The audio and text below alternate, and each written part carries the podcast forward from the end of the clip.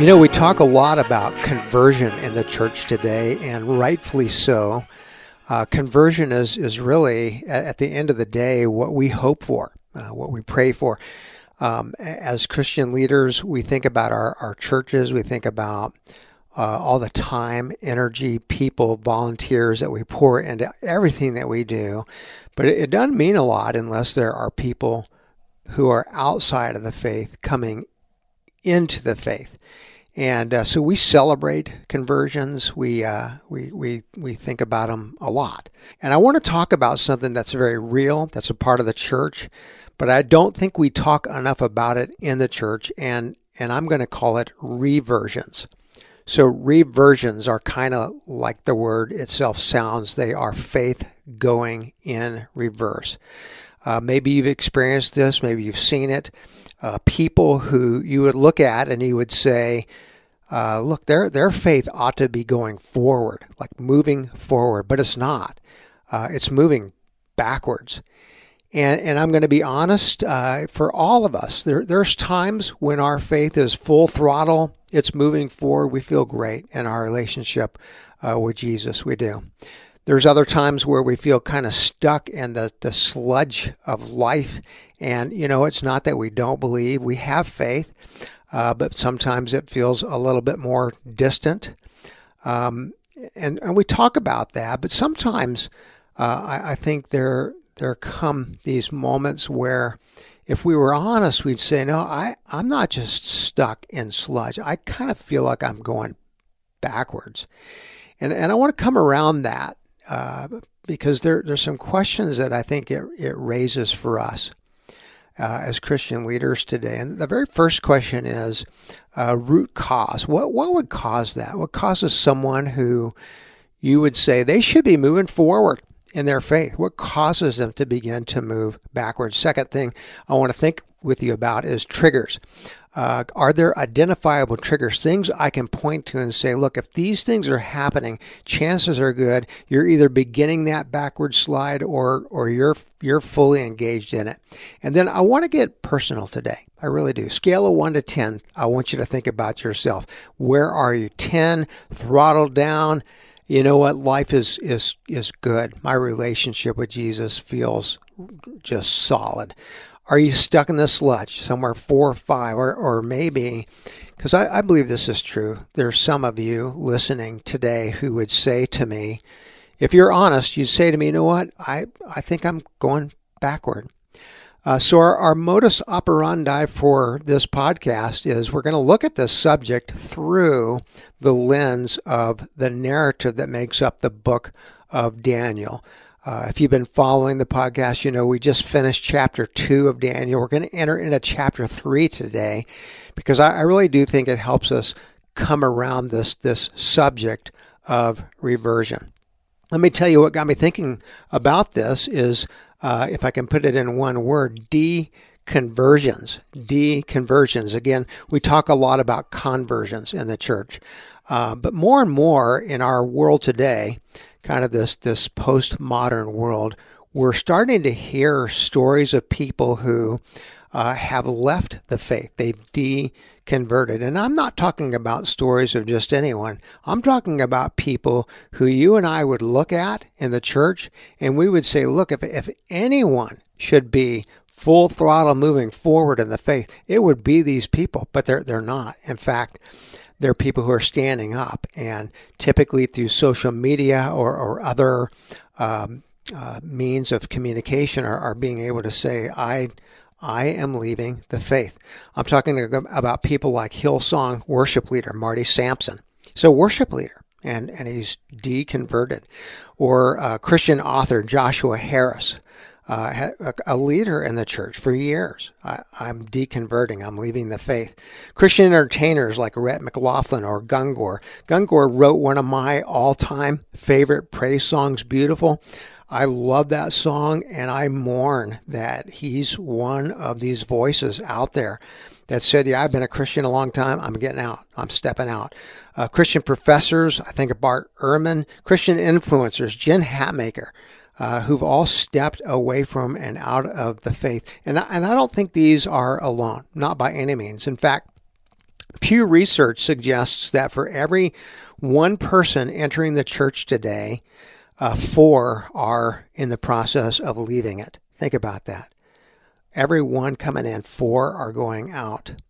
Uh, Pine Top Foundation, a foundation that again looks at trends within culture, suggests that over the next three decades, over the next 30 years, uh, between 30 and 54 million young people growing up in Christian homes today uh, will actually step out of and leave the faith. And it just it just causes you again to come back and to and to ask the question, what in the world is going on? What would what would cause this?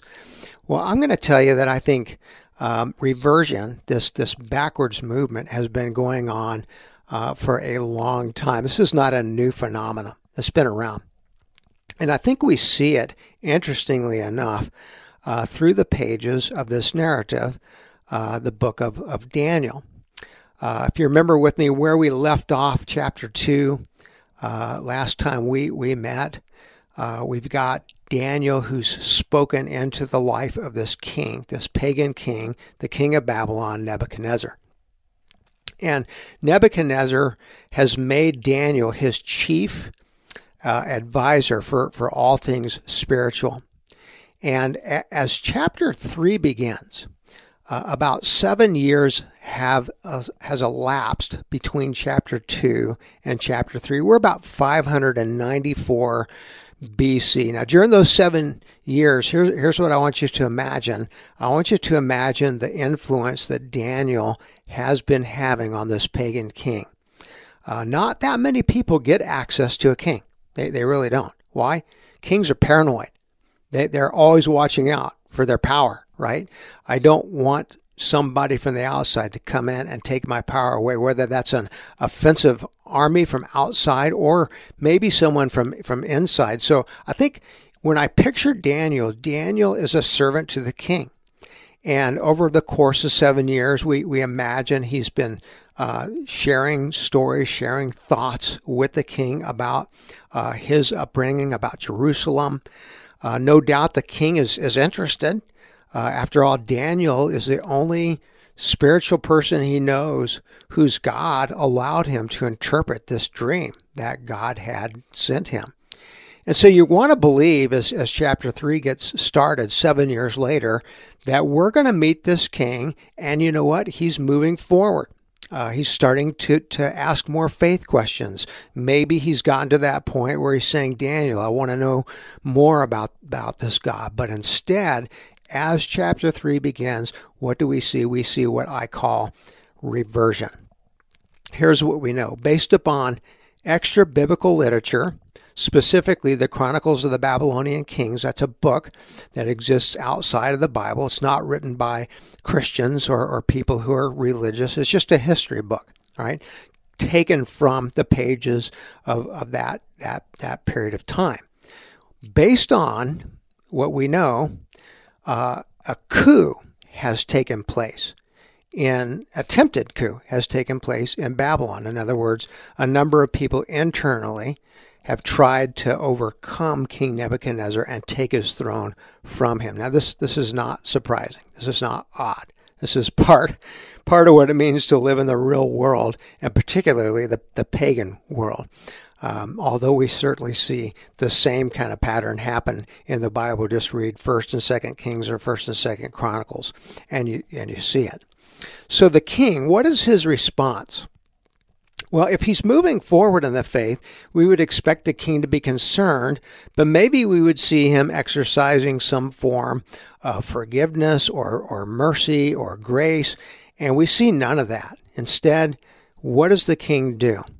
Well, chapter 3 begins with this king Nebuchadnezzar, and he's enraged, and he is going to make some people pay for trying to overcome him.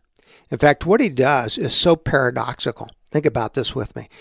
Initially, God sends him this dream about this statue, telling him, King Nebuchadnezzar, you're going to lose your throne, right? Statue. So, what do we see him do in chapter 3? He's upset, he's angry. I'm going to I'm going to get justice. And so what does he do? He builds his own statue. And he it's not a little statue, by the way, about 90 feet tall. He places the statue in a niche on the, the outer walls of Babylon, and he calls people from around Babylon, including from within it, to come and to bow down before him and to worship him. I'm just going to read uh, from the text. If you want to read along, uh, this is Daniel chapter 3. I'm beginning verse 1. I'm going to skip around just a little bit. I'm, I'm reading out of the ESV, read out of whatever version you would like. Here's, here's the words. It says, King Nebuchadnezzar made an image of gold whose height was 60 cubits, his breadth 6 cubits. He set it on the plain of Dura in the province of Babylon. Then King Nebuchadnezzar sent to gather the satraps, prefects, uh, prefects, the governors, the counselors, the treasurers, the justices, the magistrates, the officials of the provinces, all right, the, the provinces around Babylon, to come to the dedication of the image that King Nebuchadnezzar had set up. I'm going to skip down to verse 4. And the herald or the proclaimer proclaimed aloud, you are commanded, O people, nations, languages, when you hear the sound of the horn, the pipe, the lyre, the trigon, the harp, the bagpipes, and every kind of music, you are to fall down and worship the golden image that King Nebuchadnezzar has set up. Now listen to this. And whoever does not fall down and worship shall immediately be cast into the fiery furnace. He is demanding worship. He he hasn't, seven years, he has not gone forward at all. He, in fact, he is reverting. He is he is going backwards and he's demanding worship of this this idol that he's created and in essence worship of himself and, and I think this scene again just raises these questions that we began with today. What what causes this? What is the root cause of people going backwards in their faith. I think this is interesting. Michael J. Kruger is the president of the Reformed Theological Seminary in Charlotte, North Carolina. He's done a, a little bit of studying. There's about, again, there's about 10,000, currently about 10,000 deconversion stories on the internet. And uh, Dr. Kruger began to ask the same question: What what is it that causes this? And he he identifies two things.